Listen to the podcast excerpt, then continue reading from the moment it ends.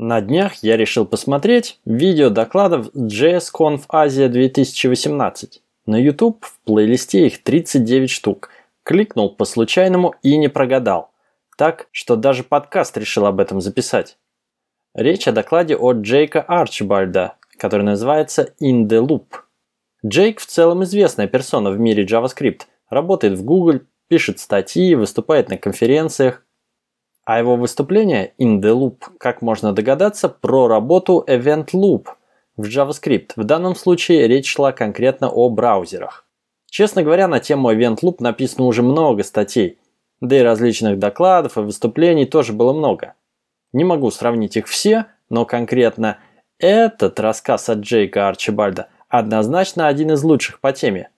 Очень доступное, понятное изложение, все последовательно, логично, наглядно. Из этого доклада вы узнаете, что такое task с точки зрения Event Loop и почему интерфейс может подвиснуть во время выполнения каких-то задач. Как работает setTimeout, чем Request Animation Frame отличается от setTimeout. Когда вообще происходит этот Request Animation Frame и как он встроен в Event Loop? В чем отличие Request Animation Frame в браузере Safari? Что такое микротаски и чем они отличаются от тасков, и как это все работает с учетом Request Animation Frame.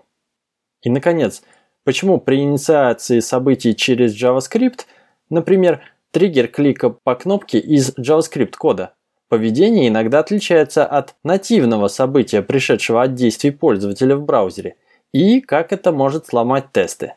Короче, все очень интересно, подробно и достаточно глубоко. И, конечно, хочу отметить очень классные слайды с анимацией. Я не имею в виду анимированные гифки с котиками, которых тут как раз и не было, или банальные эффекты плавного перехода между слайдами. Речь об анимации последовательности действий, происходящих внутри Event Loop. Анимация всего алгоритма работы в виде квадратика, бегающего по петле. Это просто супер.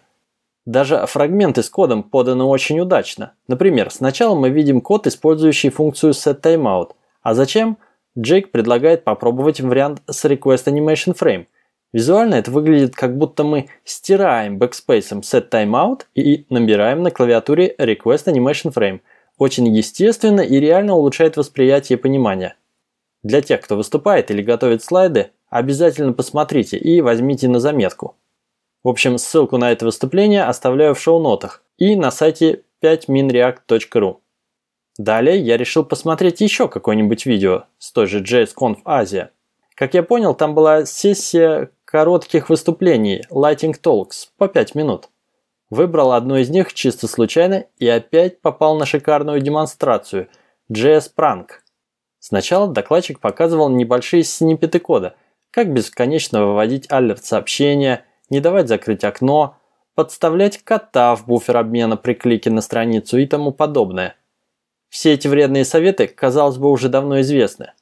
Но в конце была демо страницы, на которой собран весь этот вредный код сразу. Выглядело реально прикольно. Все прыгает, бегает, постоянно всплывают какие-то видеоролики, ничего невозможно закрыть. Отличное шоу, я вам скажу. И отличная тема для пятиминутного доклада на развлечения.